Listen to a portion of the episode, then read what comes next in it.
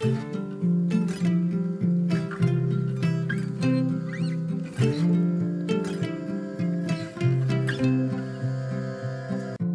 there, my name is Anna Sparre, and you are listening to the podcast For Health med Anna Sparre.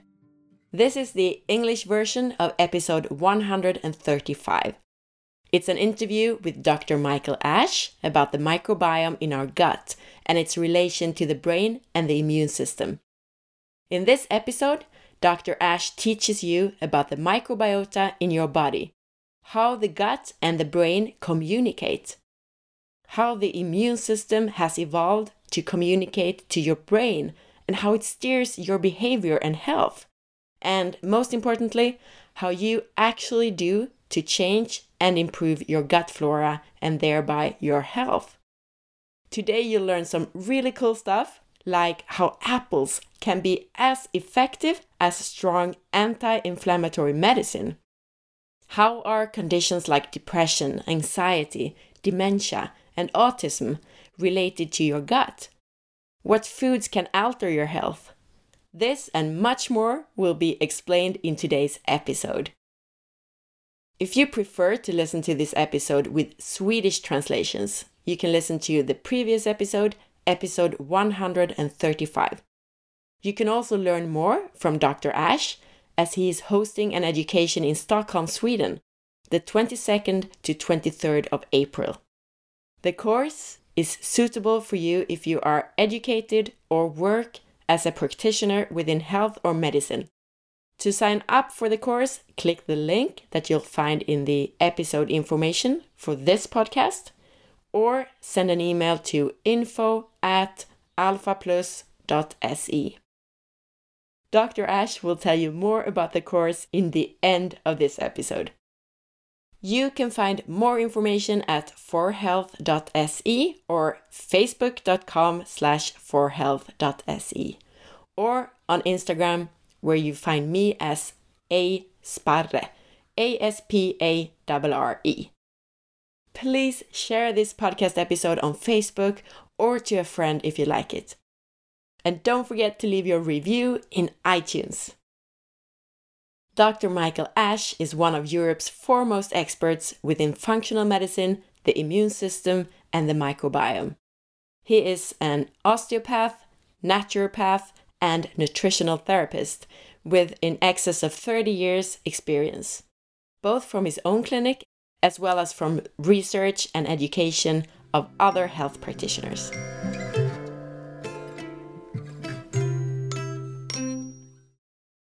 I'm so happy that we were able to get you on the show today. Please let us know about yourself, your personal history, and how it comes that you got such an interest in the gut and the microbiome. Uh, thank you, Anna.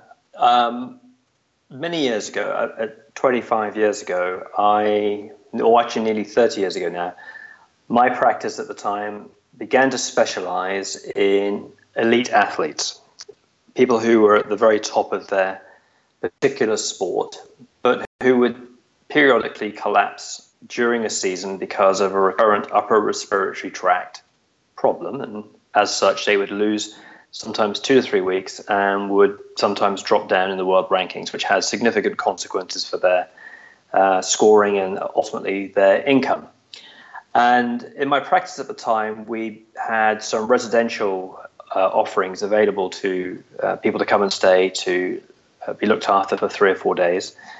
And I began to measure some very simple immune markers. One in particular was secretory IgA.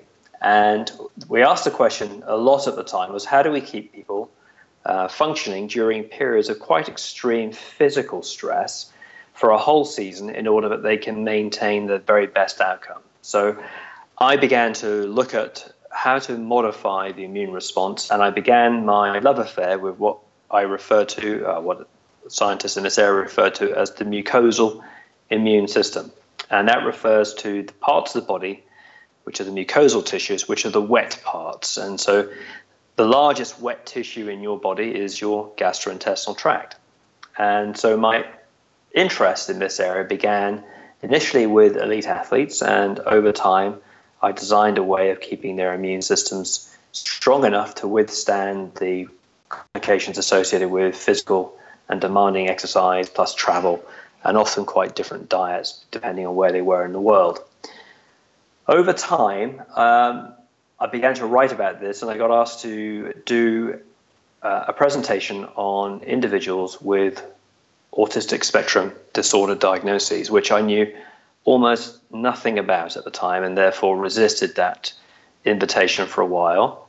Uh, but I was inquisitive, so I did some research and ultimately went along to a conference and talked to a few hundred people, along with some other uh, scientists and clinicians there, about how I felt the mucosal immune system might contribute to a disorder in neurodevelopmental conditions. Now, this was a relatively early idea, 20, probably 22, 23 years ago now, and uh, I certainly didn't have any well constructed theory, but I had some notion that there may be a connection. As a result of this conference, I was asked to write up a paper, which I did, and it was subsequently published only in a um, a sort of contemporary um, journal. It wasn't published in any peer-reviewed journals at the time, but it brought to me over a period of a few months about 250 people who had family members on the autistic spectrum disorder, and so my relatively modest knowledge about ASD uh, rapidly had to expand to become far more capable of managing all of these people and their expectations. So from that, I evolved a model, um, which generally involved me waking up in the middle of the night and sketching ideas down about how how changes in particular subsets of immune cells inside the gastrointestinal tract could transfer messages uh, to peripheral tissues, in particular the brain, and uh, we, as inter- people inter- interfering with that process, might be able to do safely. And I began to, over the next five or six years, work with hundreds of people within the spectrum. My athletic uh, group of uh, patients gradually began to diminish because my work schedule became extremely busy uh, with this new subspecialty. And from that, I also began to discover people with functional gut problems and problems with uh, depression and mood disorders effect and anxiety. And as I began to write about this and publish and present at different conferences, obviously more people began to ask questions. At the same time, there was a great deal of early research um, and publications beginning to come into the peer reviewed literature. And in particular, a gentleman who passed away last year called Per Brandtzæg um, was perhaps one of the most enlightened individuals that began to see that these mucosal tissues, predominantly those inside the gastrointestinal tract, could uh, or might respond to interventions involving lifestyle, uh, food concentrates, diet, and botanical extracts and organisms. It wasn't an entirely new concept even back in the early part of the 20th century, scientists had recognized that the gut would respond to stimuli from the brain. It was perhaps slightly more novel in concept that the brain would respond to stimuli from the gastrointestinal tract or from the gut. So, to wrap all that little story up, over a period of uh, 25 years, whilst I was in full time practice, that became an increasingly significant part of my day to day work.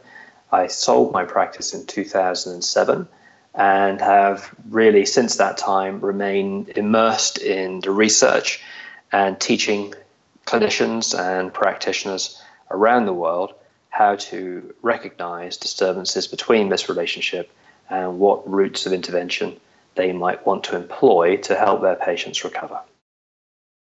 Some of the subjects that you just mentioned here, we will tap into later in the interview as well. To start off, since the listeners are usually listening to Swedish interviews and since everyone is on a different level when it comes to their knowledge of the gut, can we start by very briefly explain the term microbiota?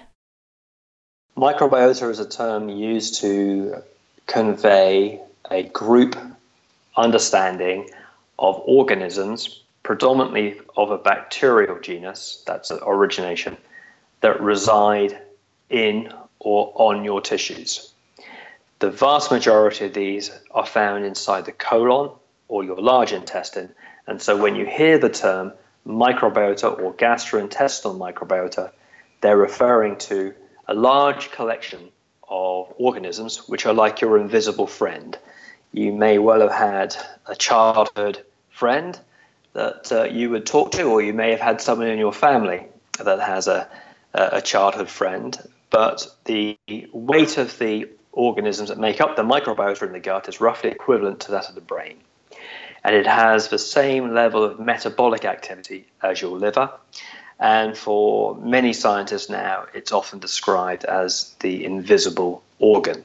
That is, it performs a tremendous range of metabolic and immunological functionality, but you can't see it on a scan or an x ray because they're very small. So that's what the microbiota means. Perfect, thank you. Moving on from that, then, what is the gut brain axis? Well, the, the concept of an axis is that there is a connection, a relationship between two or more events, and that the relationship between the gut and the brain is deemed to have some form of communication network.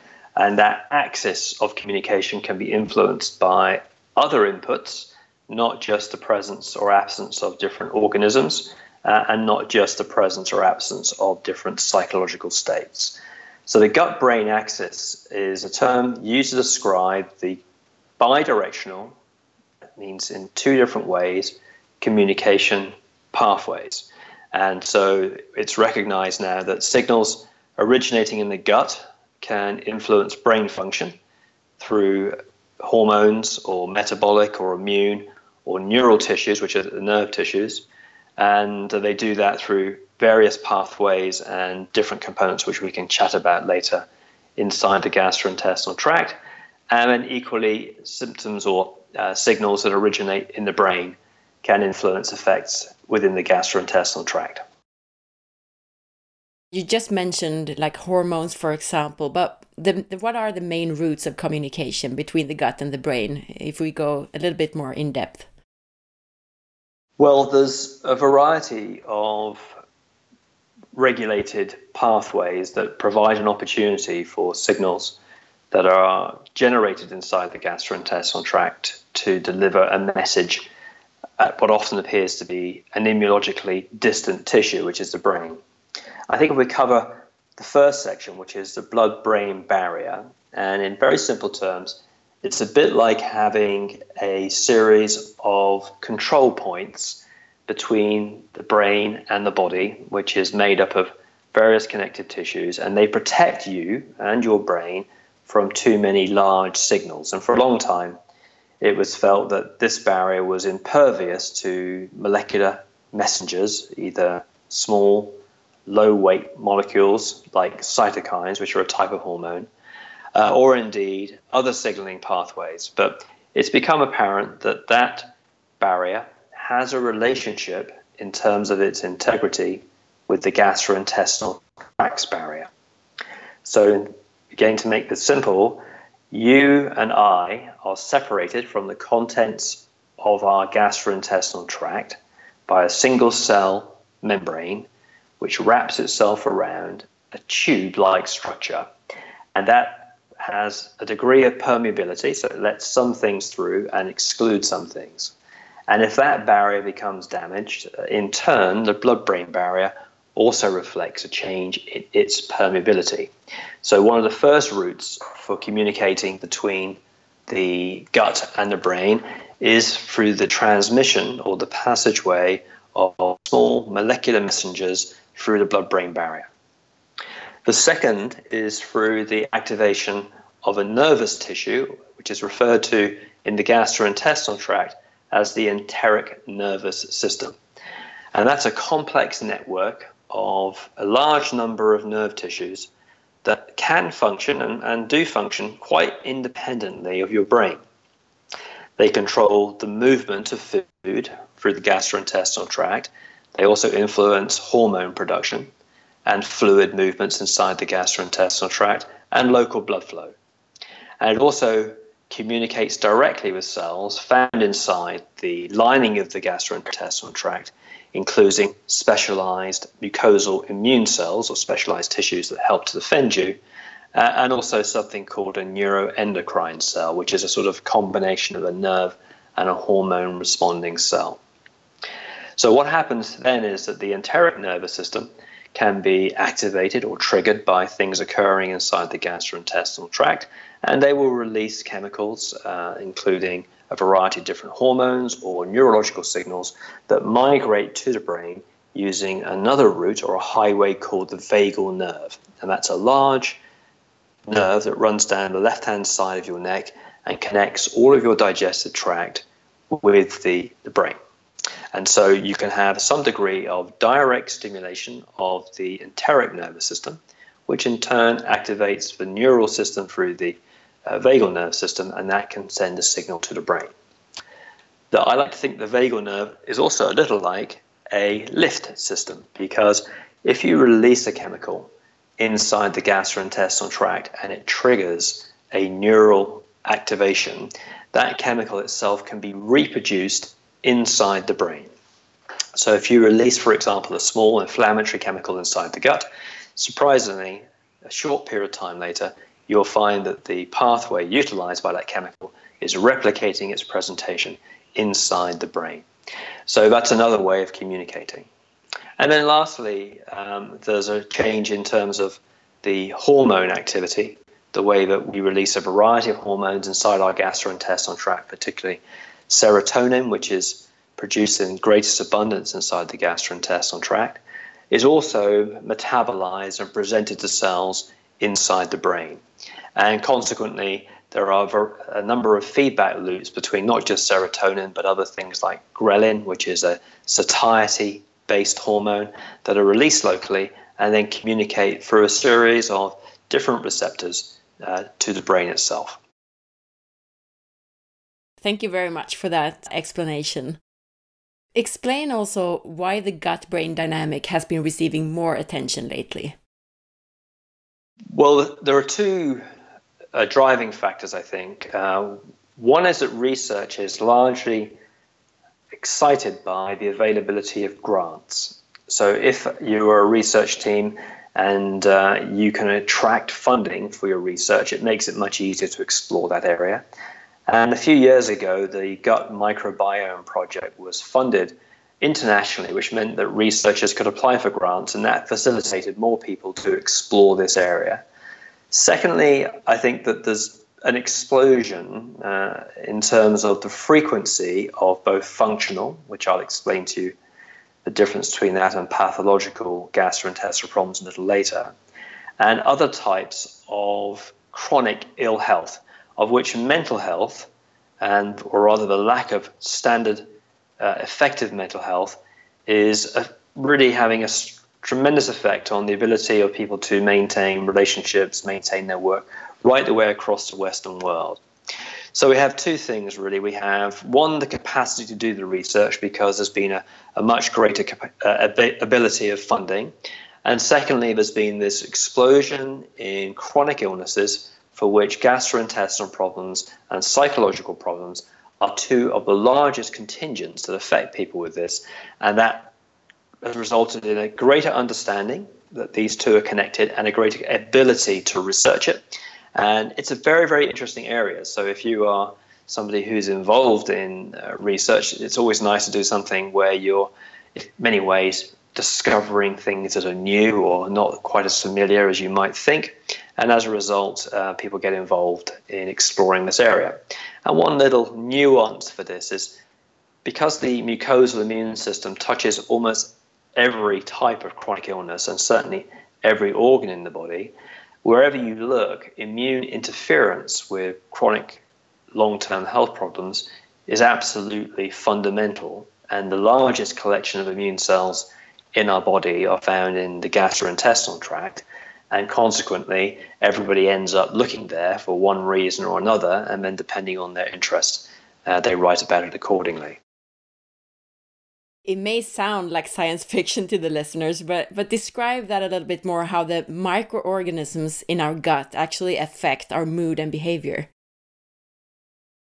Okay, um, let's give you um, a bit of an historical example because sometimes it's helpful to think that uh, something happened or something existed in our experiences hundreds of thousands of years ago, which we have uh, adapted to over time. And that is that one of the principal causes of an early demise in early humans uh, was trauma or infection. And when you are injured or when you have an infection, the body releases a series of chemical molecules to defend yourself. The immune system becomes pro inflammatory in its nature.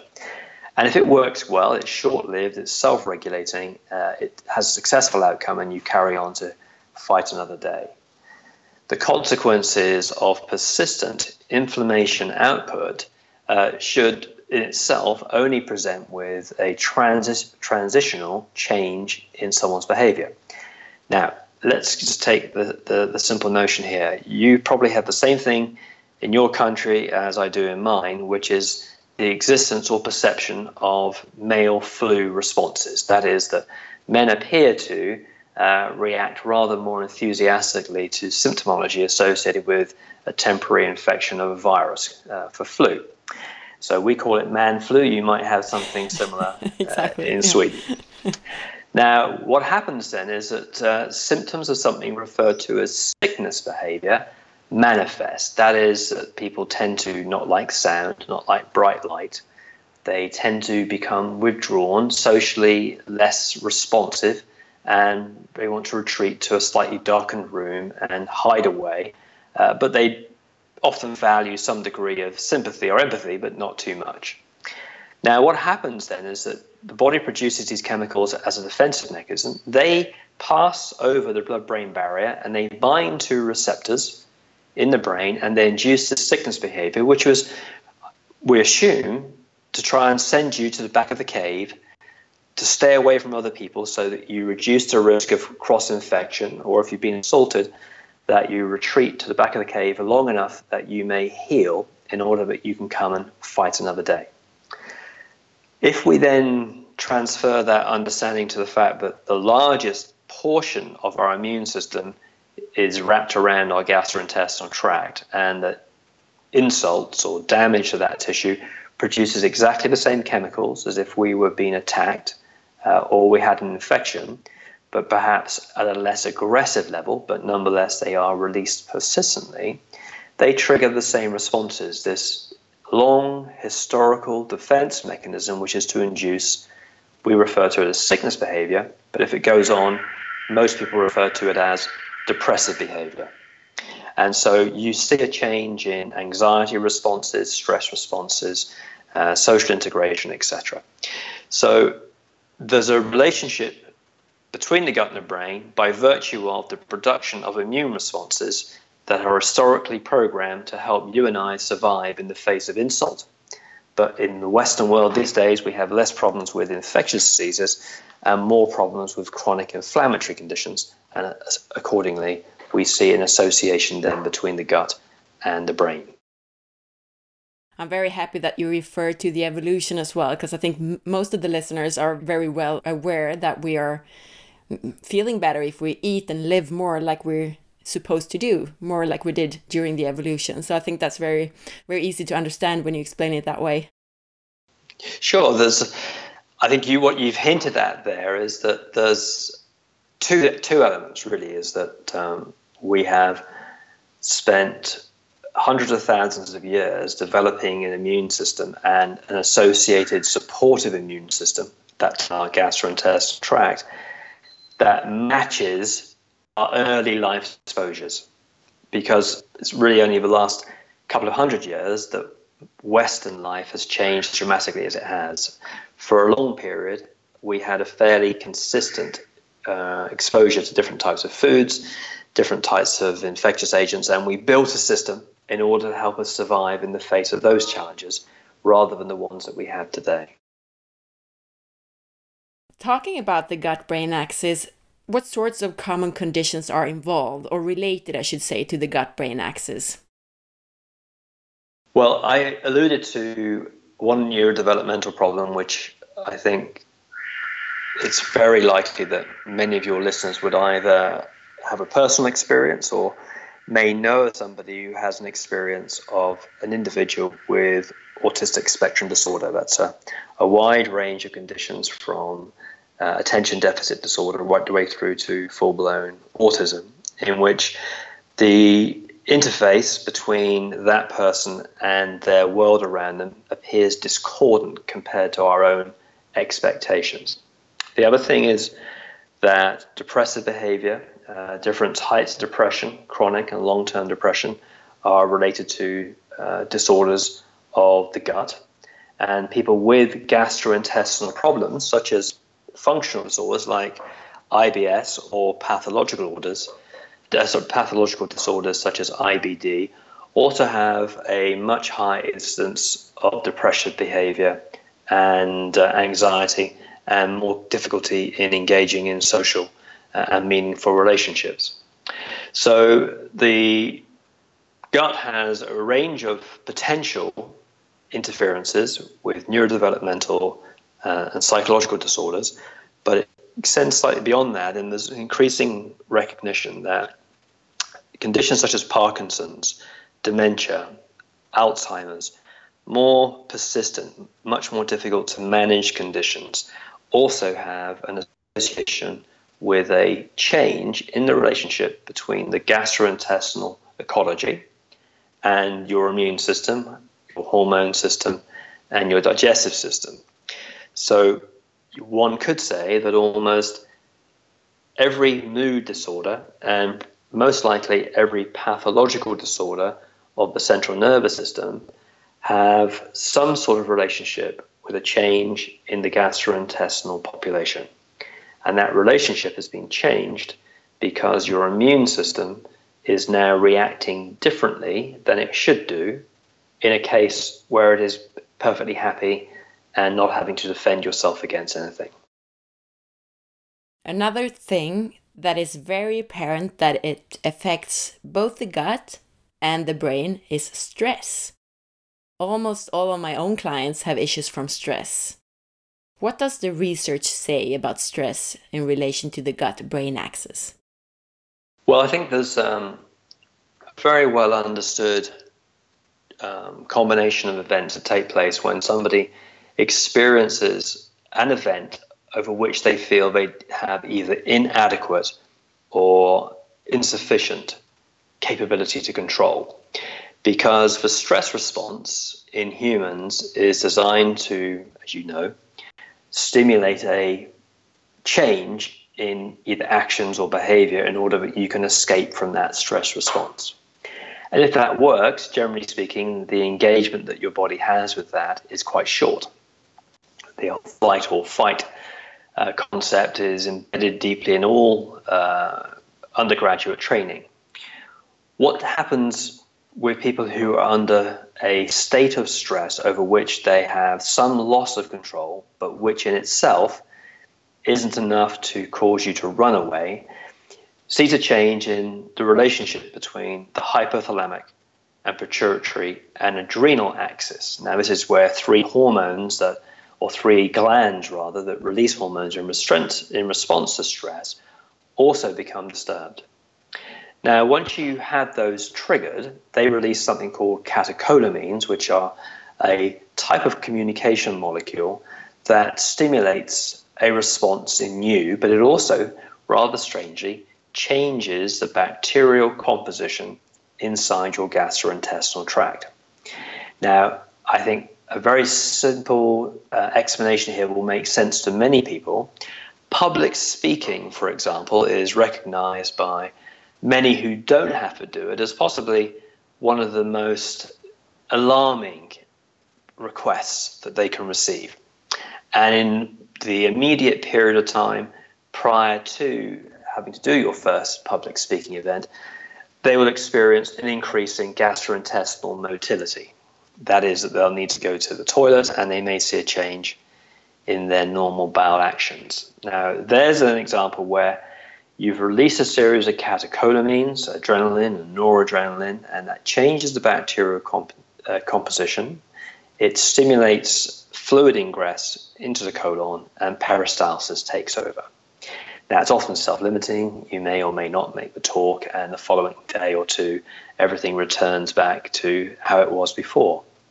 But if someone is in a relationship or a work environment or under some form of emotional stress, which there is no apparent end or no easy way to mitigate that stress, it changes the composition of the bacterial species that occupy the various niches in your gut on a more persistent way. And the result of that is a change in the relationship between the way that they communicate with your gastrointestinal tract and in turn how that communicates with your brain. And you can often generate what is referred to as a feed forward cycle of stress related responses.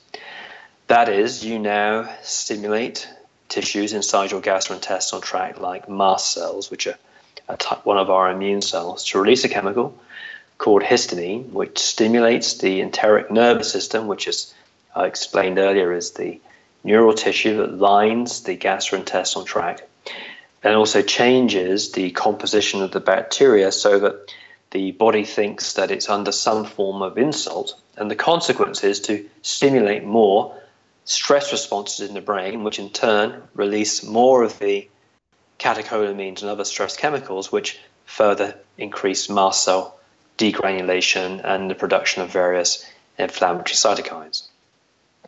So I think, I'm sure, you will have met with and helped people who present with you with the condition known as irritable bowel syndrome, in which their life can be often quite significantly compressed because of the symptomology, but it's not by contemporary standards a disease, it's what's known as a functional disorder. And you'll find that those people often are more sensitive to stressors. And research, in fact, some research conducted in Sweden over 12 years, showed that people who started this long term study who had a history of either depression or anxiety were far more likely to develop a functional gut disorder over that 12 year period. And those who began the study with a functional gut disorder, but with the absence of either depression or anxiety, were far more likely than those who didn't have a functional gut disorder to develop depression and anxiety, indicating to us that the gut and the brain have a degree of equivalence in their influence based on their stress responses to changing the way that the bacteria and your gastrointestinal tract work. Thank you very much for that very good description of stress and how it affects us. I think everyone can relate to stress in some way. Stress induced activation of our mucosal immune system also contributes, at least in part, to a change in the integrity of the gastrointestinal lining, which I mentioned earlier is only the thickness of a single cell. But if you produce cortisol or catecholamines in response to stress, then different immune cells respond to those triggers inside the gastrointestinal tract. And uh, in particular, substance P and vasoactive intestinal peptides, which are specialized types of chemicals, are released. And the result is that that barrier can become less efficient at excluding triggers, either food triggers or bacterial triggers, which in turn triggers more inflammation and then subsequently requires you to release more cortisol. And you can immediately see that there's a risk then of a feed forward cycle once more. So, what you're saying now is that stress can actually produce food intolerances. Is that what you're saying?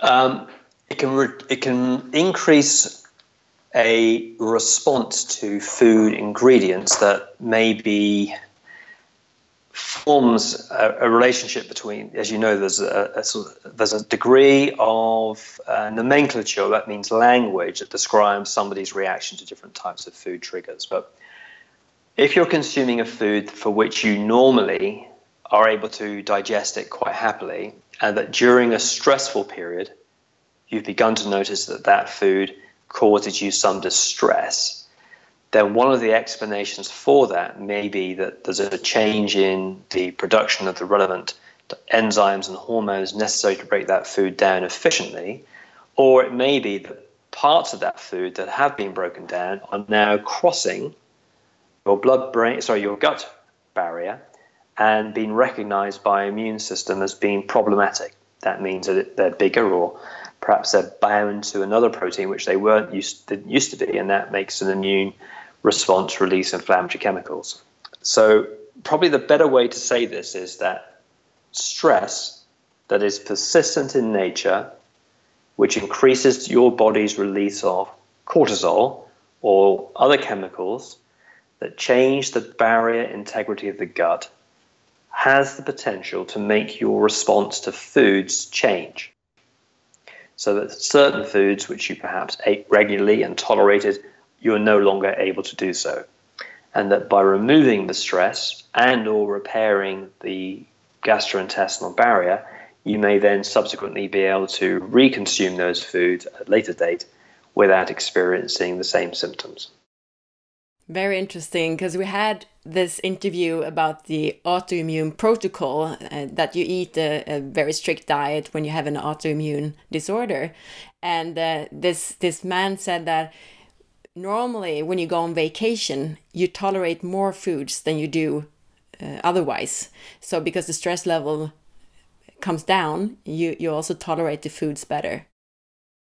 Well, that's certainly possible, but I think you've also, I'm sure, witnessed uh, people who are perhaps extremely busy in their normal lives and are operating at a, a level of daily stress that they've perhaps adapted to, but there are consequences. And they go on holiday, and you know, three days in, they wake up with some form of infectious agent, yeah. or and so the opposite happens. So they take away their stressful trigger and they become symptomatic for something else. But I think the overall concept, which you describe, which is if you can change your stress burden, i.e., you can manipulate that to be more favorable to you, then your risk of having food reactivity based on a transfer across a damaged intestinal wall will diminish.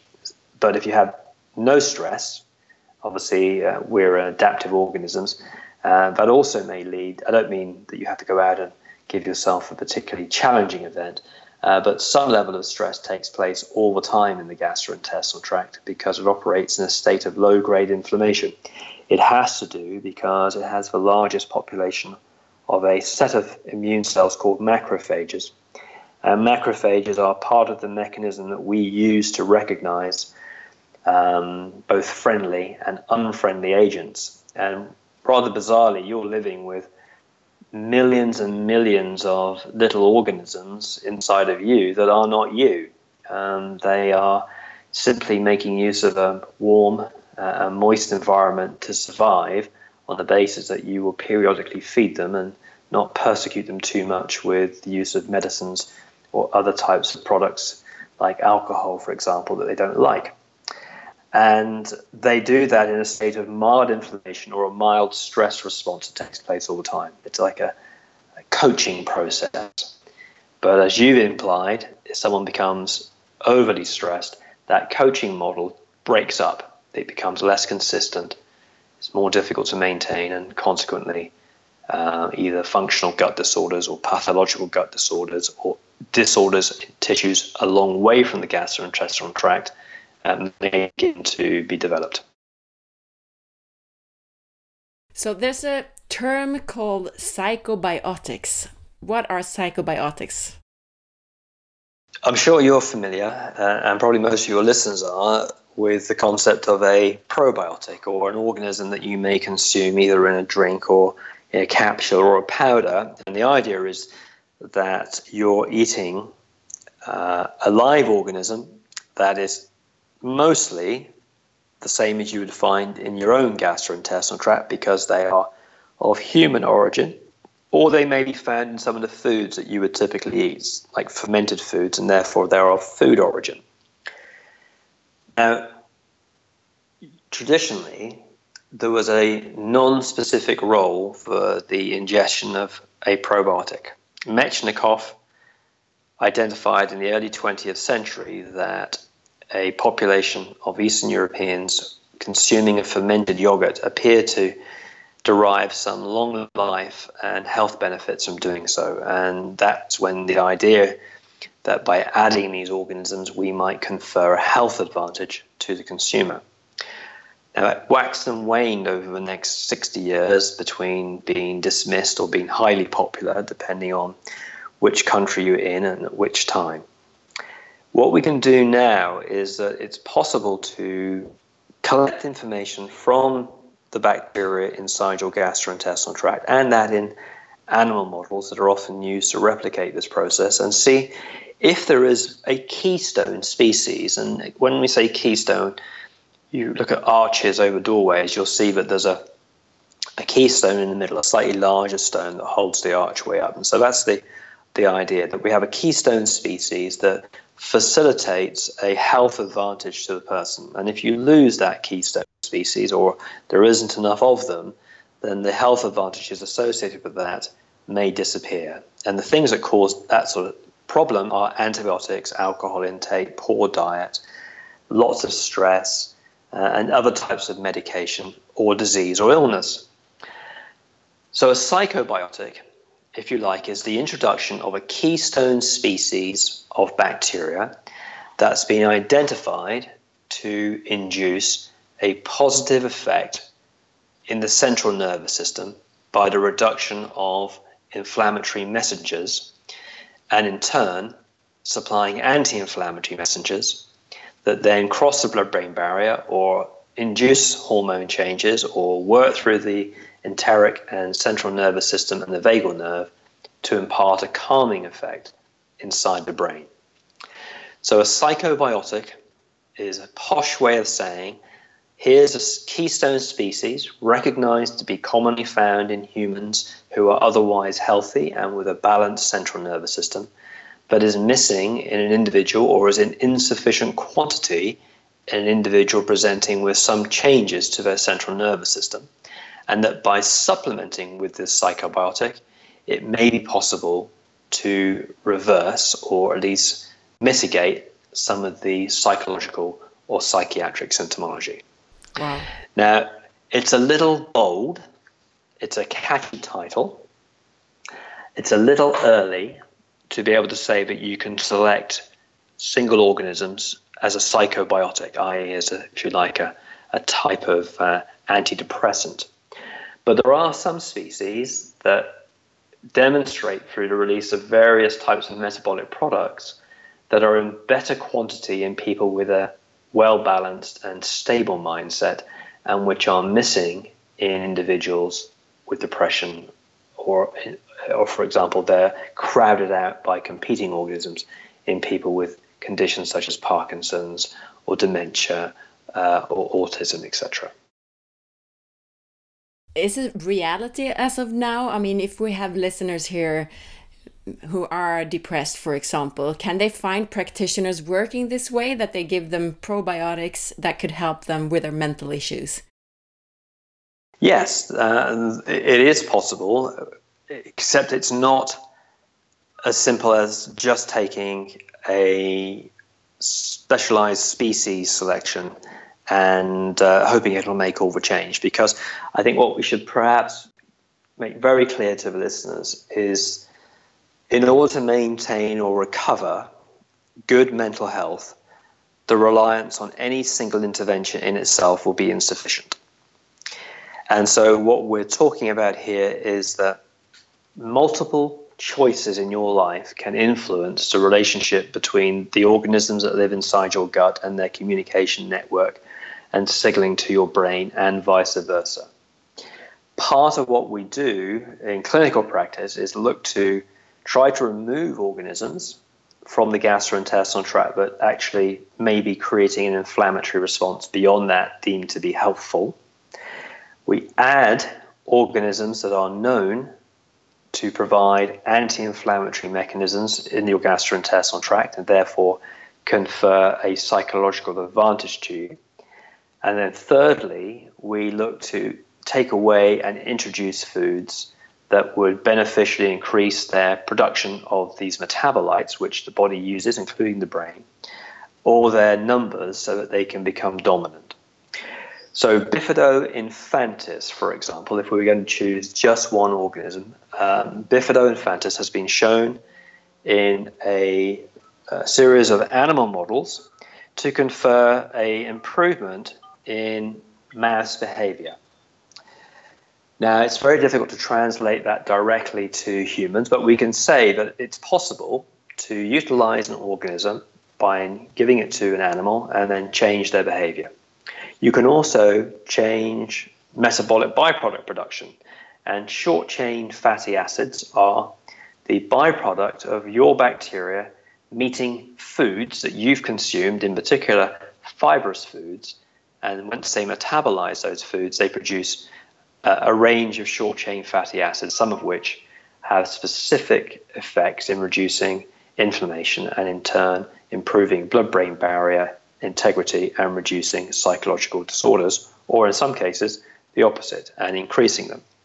So, can you do something? The answer is yes. I've been utilizing bacteria for 20 years or more to help people uh, in their overall recovery and management of psychological disorders and Bifido infantis, Lactobacillus GG, and Bifido um, bifidus are three organisms that have been shown in animal and human models to confer a psychologically based uh, improvement in behavior because of their suppression of inflammatory activity in the gut.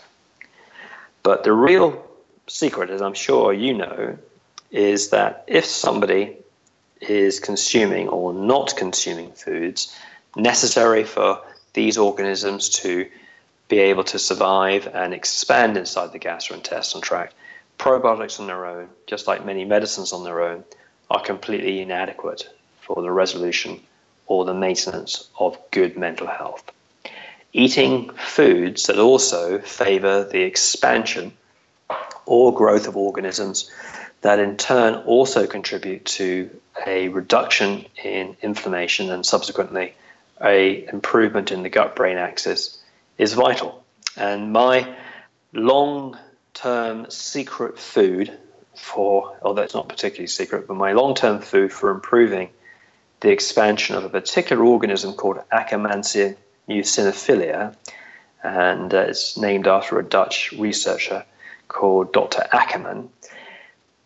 This organism you can't get in a supplement form it doesn't survive in the presence of oxygen.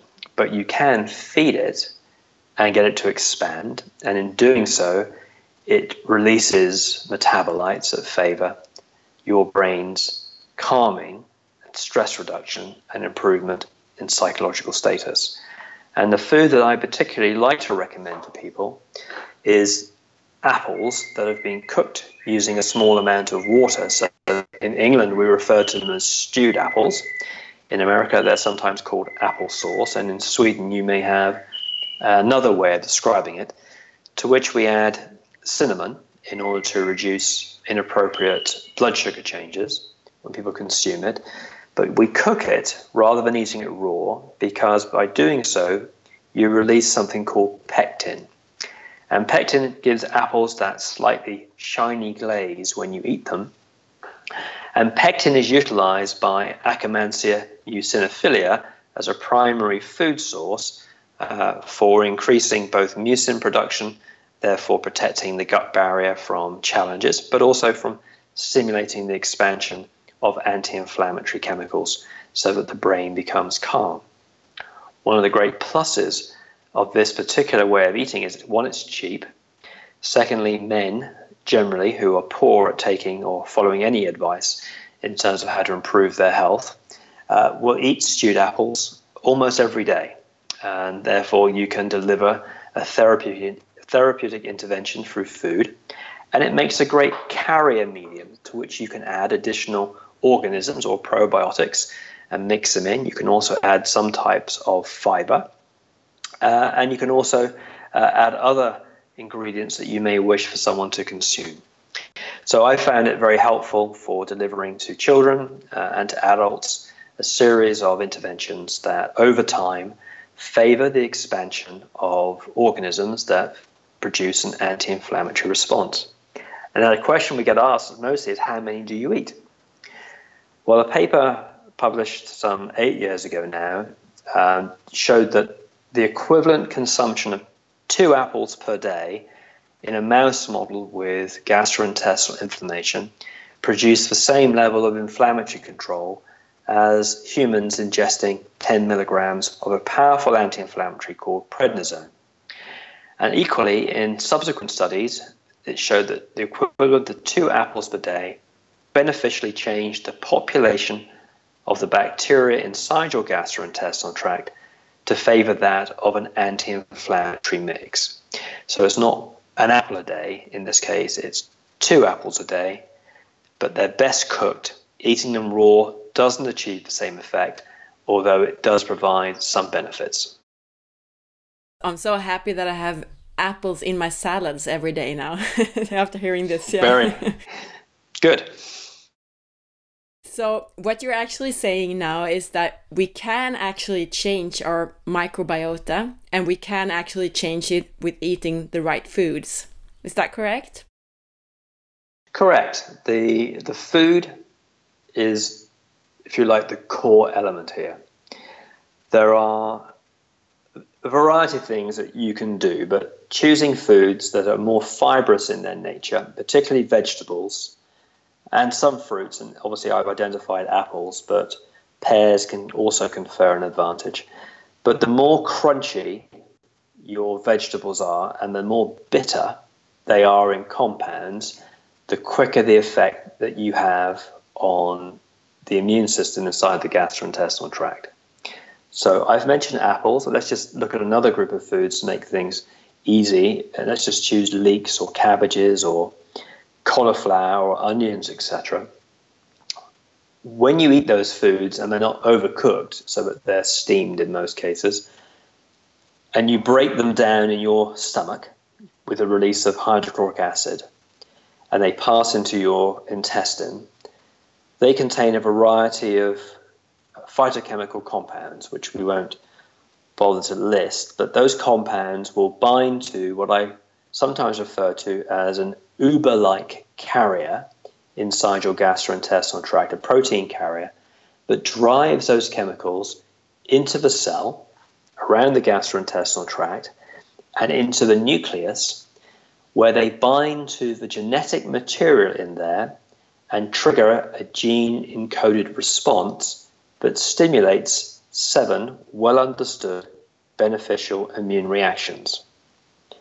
So, to summarize that, what I'm saying is that eating foods that have slightly bitter compounds, which are the plant's original immune system working correctly, having it broken down and attached to an Uber protein carrier inside the gut, crosses into the cells of the digestive tract and releases seven well known responses that no drug can replicate to defend your body's immune or to make your body's defensive an immune system more tolerant, less inflammatory, and more protective for you. Foods have been grown over the last, let's say, 30 years to try and remove the plant's own innate defense mechanisms from being so abundant, i.e., they favored sweetness over defense. But if you have any recollection of eating a radish when you were perhaps a child, you may recall that the radish would be bitter or hot, whereas radishes that are grown commercially now have just a watery flavour and perhaps no significant um, heat to them because their immune systems no longer have to do the work they used to do. And we spent millennia evolving with these foods. Obviously, they're slightly changed over time, but nonetheless, foods that contain a good immune response. And we take that information, that chemical information wrapped up in the plant, and we utilize it to make our own immune system work more effectively. Super interesting. So now you're actually saying that our own cells they are affected by these foods, but what about the the microorganisms in our gut? Are they affected too? Of course. So a, a food that is by its nature more difficult to break down we have outsourced that responsibility to the organisms inside our digestive tract, and they do it extremely well. And they metabolize these components in order to release uh, short chain fatty acids and other triggering compounds that our immune system utilizes. Now, here's a here's a little thought for you: is that short chain fatty acids, which are byproducts of this fermentation process, are quite powerful they have quite significant effects, and they also bind to specialist cells. And you have a specialized receptor inside you and me that only looks for two compounds. One is butyrate, which is a short chain fatty acid, and the other is niacin, which is a B vitamin. We have, for various reasons, over the evolution of our lives, created a special receptor inside our gastrointestinal tract for butyrate and niacin. And when those receptors are switched on, they induce an anti inflammatory response. So you can either consume niacin as a supplement or you can consume foods like yeast, etc., that contains reasonable quantities of B vitamins, and or you can manufacture short chain fatty acids. And that's a secondary byproduct of breaking down vegetables primarily and some fruits. So, yes, dietary modification, as you asked me, is the number one thing you do. The second thing you can do is look for uh, specialized prebiotics, that's food or food concentrates that have been demonstrated in studies to encourage the growth of specific organisms that in turn favor the anti inflammatory release of chemicals that calm central nervous system irritation. There's the psychobiotics and uh, probiotics that we discussed. And in some cases, there may be a need or a benefit in utilizing an antibiotic, either one that is derived from plant concentrates or one from drugs, preferably ones that only operate within the gastrointestinal tract, for the removal or the exclusion of certain uh, keystone species that are problematic for you. But antibiotic therapy comes with a number of risks. And then lastly, something that we perhaps will just touch on briefly is that there's an opportunity to repopulate your colon with a transplant of prepared fecal material from a donor. And uh, if your listeners are just going, What did he say? I'm saying that it is possible to change the ecology of your gastrointestinal tract by collecting a sample from a healthy donor, removing the solid particulates and retaining the watery liquid composition which contains the bacteria, and then inserting that either into the colon uh, rectally or through a nasogastric tube um, through the other end. And this affects a significant and dramatic, and in most cases, a very positive change to the gastrointestinal tract ecology. Now, in infectious conditions like Clostridium difficile, which is a hospital acquired infection of the gut, which tends to lead to uh, a very unpleasant demise, and in fact, in the US, kills more people per year than AIDS does these days. There's about a 93% recovery from that condition on a single fecal microbial transfer. As a result, many, many studies now are looking to see whether that method of transferring molecular messengers or bacteria from a healthy individual to an unhealthy individual has advantages across a wide range of conditions from dementia, Parkinson's, multiple sclerosis, arthritis, depression, anxiety, autism, etc.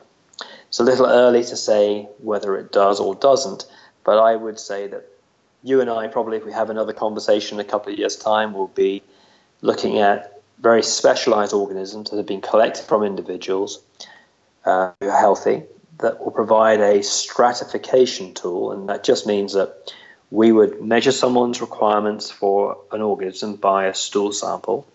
We would measure their inflammatory chemicals through a blood test.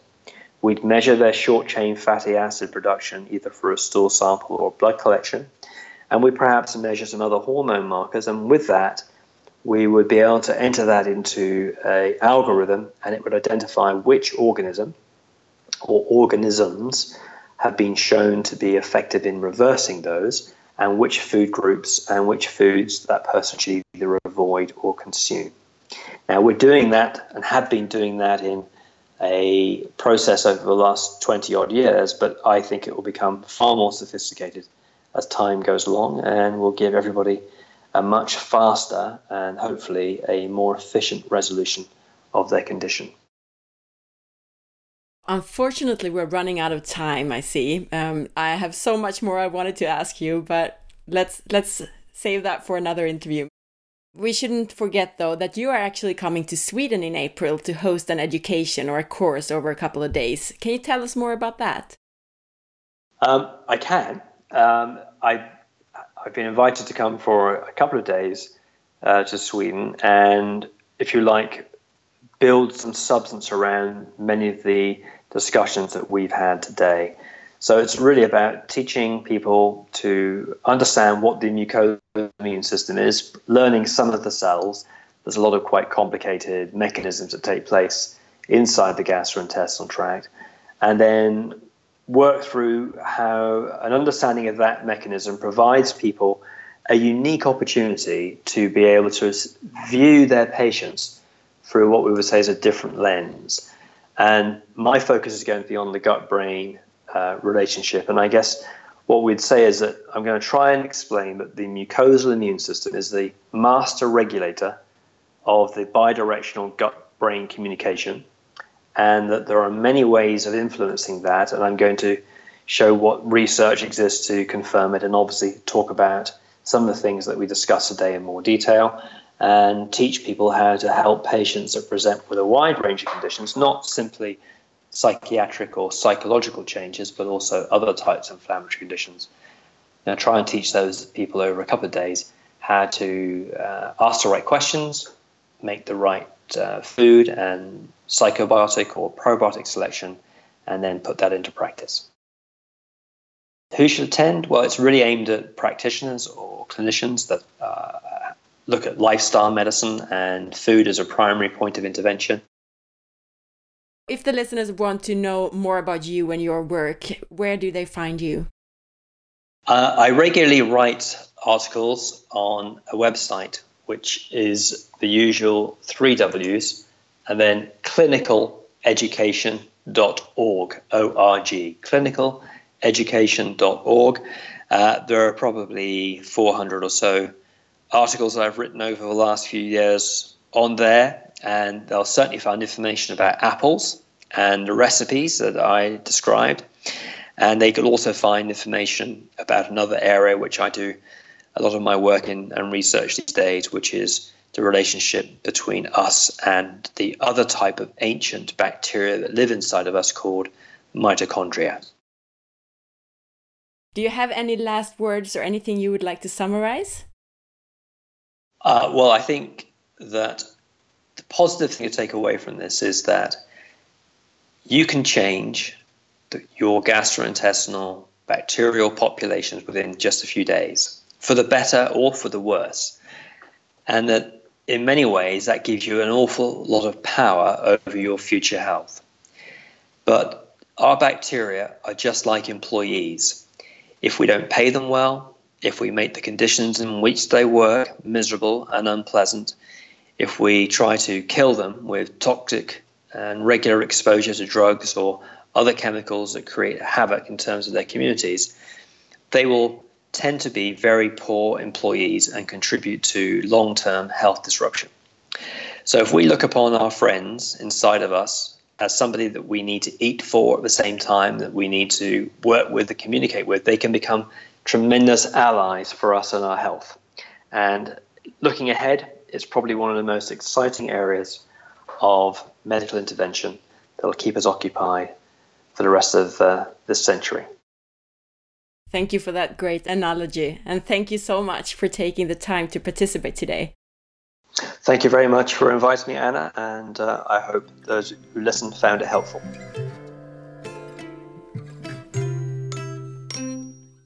Thanks for listening. I hope you liked it. And don't forget to leave your review of the podcast in iTunes. Take care, and I hope that you check out our other English episodes. At the moment, there are two more, which are episode 93b with Stephanie Keto Person about ketosis, low carb diet, and so on, as well as episode 65b about SAD, winter depression, sleep, dark, light, and light therapy and that's an interview with Dr. Craig Hudson.